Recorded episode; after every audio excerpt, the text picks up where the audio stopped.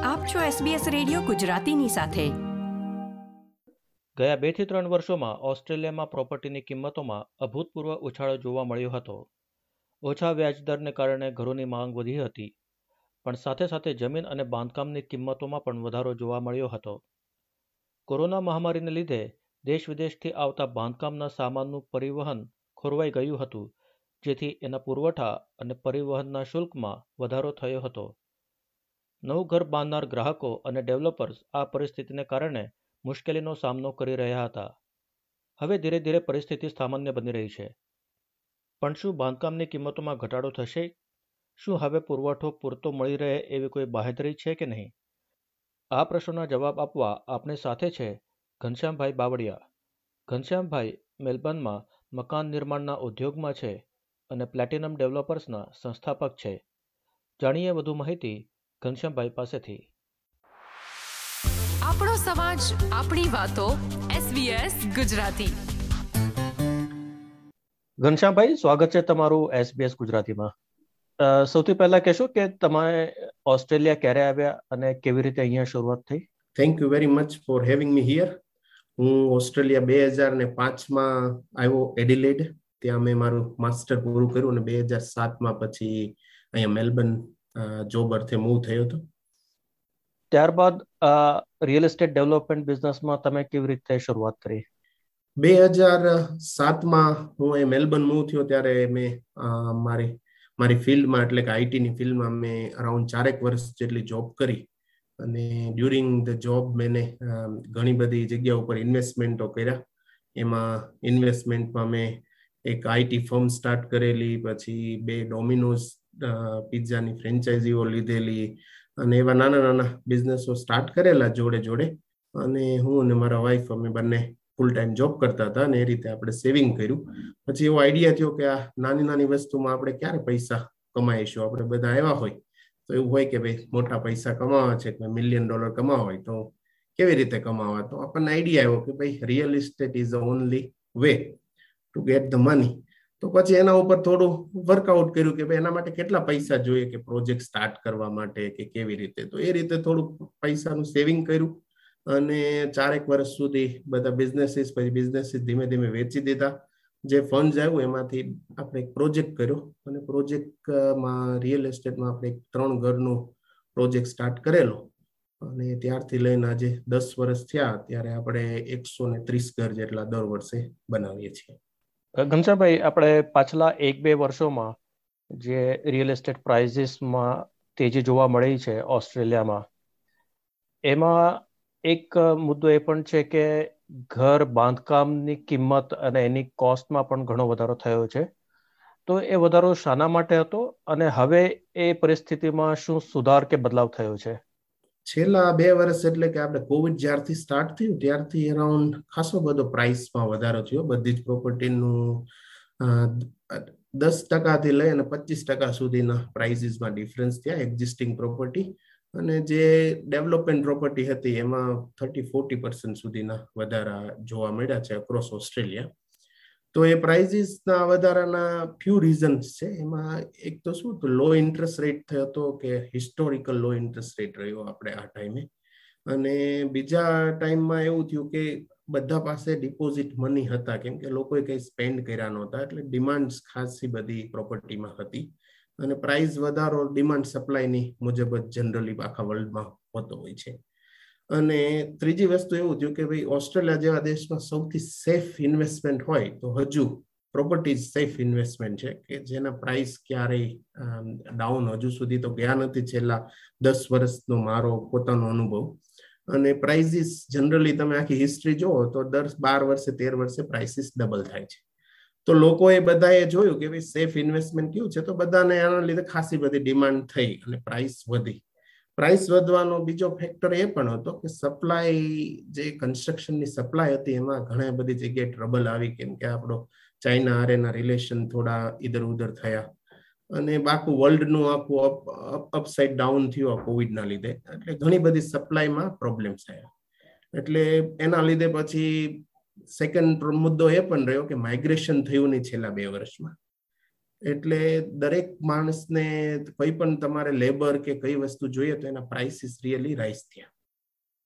એટલે price rise લેબરમાં પણ થયો પ્રાઇસ રાઇઝ બધા સપ્લાયમાં પણ થયો, બધા મટીરિયલમાં એટલે આ બે વસ્તુના પ્રાઇસના લીધે કન્સ્ટ્રક્શન કોસ્ટ અત્યારે દસથી વીસ ટકા વધારે આવી ગઈ. ગયા વખતે બે લાખમાં જે ઘર બનતું હતું એ અત્યારે બે વીસથી બે ચાલીસની આજુબાજુ અત્યારે હવે ઘર બને છે. એટલે એ મોંઘવારીના લીધે પછી એન્ડ ઓફ ધ ડે બધી પ્રાઇસ પણ અપ ગઈ કે દસથી પંદર ટકા પ્રાઇસ કન્સ્ટ્રક્શનની અપ ગઈ સામે લેન્ડની પણ અપ ગઈ અને હવે અત્યારે જુઓ તો ગવર્મેન્ટે થોડા એક્સ્ટ્રા ટેક્સ પણ ડેવલપમેન્ટમાં ઇન્ટ્રોડ્યુસ કર્યા. એટલે નવા ટેક્સના લીધે એ બધા એન્ડ ઓફ ધ ડે તો પ્રોડક્ટ પર જ જવાના છે.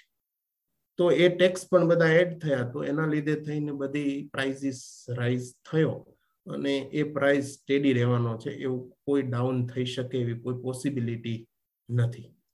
અત્યારે હાલમાં આ પરિસ્થિતિ કેવી છે? હવે શું મટીરિયલનો સપ્લાય અને લેબરના સપ્લાયમાં કોઈક ફરક આવ્યો છે? અત્યારે છેલ્લા લગભગ ચારથી પાંચ વીકમાં એવું જોવા મળે છે ઘણી બધી સપ્લાય ખુલી ગઈ છે. જેમ કે ટિમ્બરનો બહુ શોર્ટેજ હતો પહેલા. એટલે ગયા વર્ષે અમે જ તે અમારો એક ફોર્ટી ફોર ટાઉન હાઉસનો પ્રોજેક્ટ હતો સાઉથ મોરંગમાં એ અમે સ્ટીલ ફ્રેમમાં કન્વર્ટ કરવો પડ્યો હતો. તો એ ટાઈમે એ બધા ડિસિઝન સહી હતા, પણ હવે અત્યારે બધી સપ્લાય મળવા મળી છે આપણને. તો છતાંય કોઈ નાની નાની, જેમ કે અત્યારે ટિમ્બરનો પ્રોબ્લેમ સોલ્વ થયો, તો અત્યારે વિન્ડોઝના ડીલે ચાલી રહ્યા છે. તો એવા કોઈના કોઈ નાના મોટા ડીલે ચાલી રહ્યા છે. બધું એડજસ્ટ થતા હજી મને એવું લાગે છે હજી ચાર છ મહિના હજુ જતા રહેશે. અને સપ્લાય બધી ફિક્સ થઈ જશે, પણ પ્રાઇસ ડાઉન જવાની શક્યતા નથી સપ્લાયની કેમ કે અત્યારે પેટ્રોલ પ્રાઇસ અપ ગયું છે. ઇન્ફ્લેશન બહુ અપ છે, એટલા માટે દરેકનો કોસ્ટ વધે છે. એટલે જે કોસ્ટ ડાઉન જવાનો હતો ને, એના બદલે એ પેટ્રોલ પ્રાઇસ અપ ગયો. એટલા માટે એ સેમનો સેમ રહેશે. એટલે જે પ્રાઇસ વધ્યો છે, એ ડાઉન નથી જવાનો. તો જે લોકો હવે ઘર, નવું ઘર બનાવવાની તૈયારીમાં છે કે આગળ જતા બનાવવાના છે, એમણે કયા કયા ફેક્ટર્સ ધ્યાનમાં રાખવા જરૂરી થઈ જશે? જેથી એ લોકો કોસ્ટને કંટ્રોલ કરી શકે, કાં તો એની કોસ્ટને પહેલેથી જાણી શકે. જનરલી ફર્સ્ટ હોમ બાયરને શું હોય કે બધા લોકો કોસ્ટિંગને જોઈ અને કોન્ટ્રાક્ટ સાઇન કરતા હોય. ફર્સ્ટ હોમ બાયર એટલે અનએક્સપિરિયન્સ વધારે હોય. એટલે એ લોકો કોન્ટ્રાક્ટમાં જે સૌથી સસ્તું આપતા હોય, ત્યાં જનરલી ફર્સ્ટ હોમ બાયરનું વધારે પડતો પેલું હોય છે. તો મારું તો એવું કહેવાનું છે કે જનરલી કોન્ટ્રાક્ટ વાંચો. કેમ કે જે આપણે ડિસ્પ્લે હોમ જોયું હોય, એ ડિસ્પ્લે હોમમાં જે પ્રમાણે હોય એવું, એનો એ જ પ્રકાર તમારા કોન્ટ્રાક્ટમાં નથી હોતો. કેમ કે ડિસ્પ્લેમાં બધું અપગ્રેડેડ હોય અને ડિસ્પ્લે હોમ આખું કમ્પ્લીટેડ હોય. એમાં ડ્રાઈવે હોય લેન્ડસ્કેપિંગ હોય ફેન્સિંગ હોય, આવા ઘણા બધી વસ્તુ એવી છે કે જનરલી કોન્ટ્રાક્ટમાં ઇન્ક્લુડ હોતા નથી અને સાઇટ કટના ડિફરન્ટ કોસ્ટ હોય છે. તો મારી તો એવી એક એડવાઇસ છે ફર્સ્ટ હોમ બાયરને કે બધું ફિક્સ કોન્ટ્રાક્ટ પર કામ કરો. કોઈ વેરિએબલ ના થાય, એવી ટ્રાય કરો તો એ લોકોને ખબર પડે ફિક્સ કેમ કે મોટા ભાગે નહીં તો પછી વેરિએશન બહુ મોટા મોટા આવતા હોય છે બિલ્ડિંગમાં કન્સ્ટ્રક્શનમાં અને ઘણા બધા બિલ્ડરો એમાં જ કમાતા હોય છે વેરિએશનમાંથી જ એટલે ટ્રાય એવી કરવાની કે કોઈ પણ કોન્ટ્રાક્ટ આવે તો એને પ્રોપર વાંચો અને કોઈ લોયર કે એને બતાવી અને એમને કહો કે મને ફિક્સ કોન્ટ્રાક્ટ કરવો છે. તો ફિક્સ પ્રાઇસ કોન્ટ્રાક્ટ હશે તો એમનું બજેટ જળવાઈ રહેશે. અને થોડું વાંચો કે શું ઇન્વોલ્વ નથી અને શું ઇન્ક્લુડ છે એ બધું થોડું જોઈ અને પછી સાઇન કરો. સાઇન કરવામાં જલ્દબાજી ન કરવી જોઈએ. તો કોન્ટ્રાક્ટ સાઇન થઈ ગયા પછી પણ અને બિલ્ડર અપોઇન્ટ થઈ ગયા પછી પણ એવા કયા મુદ્દાઓ એમને ધ્યાનમાં રાખવા જોઈએ જેથી એ સારી ક્વોલિટીનું કન્સ્ટ્રક્શન પણ મળે એમને? જનરલી ઘણા બધા ફર્સ્ટ ટર્મ બાયર્સ કે બાયર્સ હોય છે, એ લોકો છેલ્લે જ્યારે ફાઇનલ ચેકિંગ માટે આવતા હોય ઘરનું, ત્યારે પોતાના પ્રોફેશનલ માણસોને લઈને આવતા હોય છે કે જે બિલ્ડિંગને આખું ચેક કરતા હોય છે. તો એનો આખો બિલ્ડિંગનો ડિફેક્ટ રિપોર્ટ્સ એ કાઢીને આપતા હોય છે. તો જે ફાઇનલ ઇન્સ્પેક્શન હોય ને, એમાં પોતે તો આવતા જ હોય છે, પણ પ્રોફેશનલ માણસ એવા હાયર થઈ શકે કે જે તમારું આખું બિલ્ડિંગ ચેક કરી આપે. એમાં શું હોય કે નાના મોટું કલર રહી ગયું હોય કે નાની મોટી કોઈ ભૂલ થઈ ગઈ હોય, કોઈ પણ પ્રકારનું ઇલેક્ટ્રિકલનો ઇસ્યુઝ હોય કે પ્લમ્બિંગનો ઇસ્યુઝ હોય, કે કોઈ પણ જગ્યાએ સ્લેબ એક્સપોઝ રહ્યો હોય કે પ્રોપર ક્લિનિંગ ના થયું હોય અમુક જગ્યા ઉપર, તો એ બધું જે નાની નાની વસ્તુઓ છે એ લોકો ડિફેક્ટ લિસ્ટ આખું તૈયાર કરતા હોય છે. આ ડિફેક્ટ લિસ્ટ જનરલી તમે બિલ્ડરને આપો તો એ લોકો બિફોર સેટલમેન્ટ ફિક્સ કરી દેતા હોય છે. અથવા તો એનો નાઇન્ટી ડેઝનો ડિફેક્ટ પીરિયડ હોય છે. એ નાઇન્ટી ડેઝમાં ફિક્સ કરી દેતા હોય છે. આના લીધે ક્વોલિટી બધી જળવાઈ રહેતી હોય છે. તો બિલ્ડિંગનો ડિફેક્ટ આખું ચેક કરવા માટે થઈને ઘણા બધા લોકો પ્રોફેશનલી જોવા મળે. તમે ગૂગલ કરો તો એ મળી જાય. અને એનો કોઈ એટલો કોસ્ટ નથી હોતો. અરાઉન્ડ એક હજાર ડોલરની આજુબાજુમાં તમને મળી જાય પાંચસો થી હજાર ડોલરની આજુબાજુ. તો એ કોસ્ટ વર્થ છે.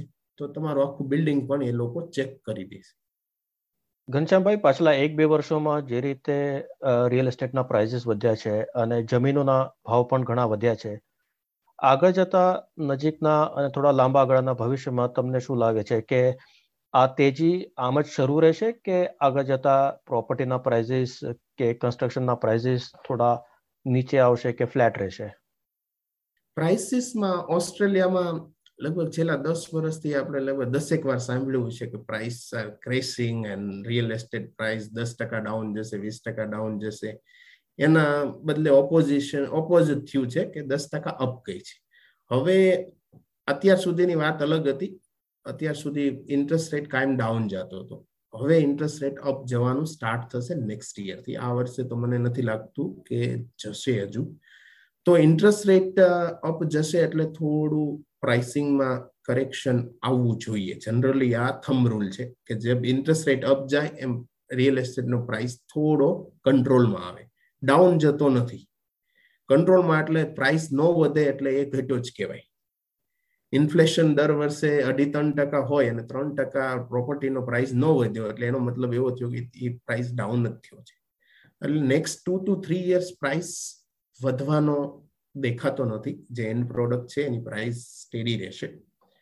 હવે આમાં એક ફેક્ટર ડિફરન્ટ છે જે અનનોન છે. એ છે માઇગ્રેશન છેલ્લા બે વર્ષથી માઇગ્રેશન થયું નથી. હવે જો સેન્ટ્રલ ગવર્મેન્ટ માઇગ્રેશન ઓપન કરી અને ત્રણથી ચાર લાખ લોકોને માઇગ્રેશન કરશે એવા સમાચાર છે કે દર વર્ષે નેક્સ્ટ થ્રી યર્સ માટે, જો આવું થાય છે, તો પ્રોપર્ટી પ્રાઇસ થોડાક અપ જશે. જો એવું નથી થતું, તો પ્રોપર્ટી પ્રાઇસ સ્ટેડી રહેશે. એવું મારું માનવું છે. ઘનશ્યામભાઈ તમારો ખૂબ ખૂબ આભાર. એસબીએસ ગુજરાતીમાં જોડાવા માટે. થેન્ક યુ વેરી મચ આનંદભાઈ અને ખરેખર ઘણો આનંદ થયો. આ હતો સંવાદ ઘનશ્યામભાઈ બાવળિયા સાથે આનંદ બિરાઈ એસબીએસ ગુજરાતી.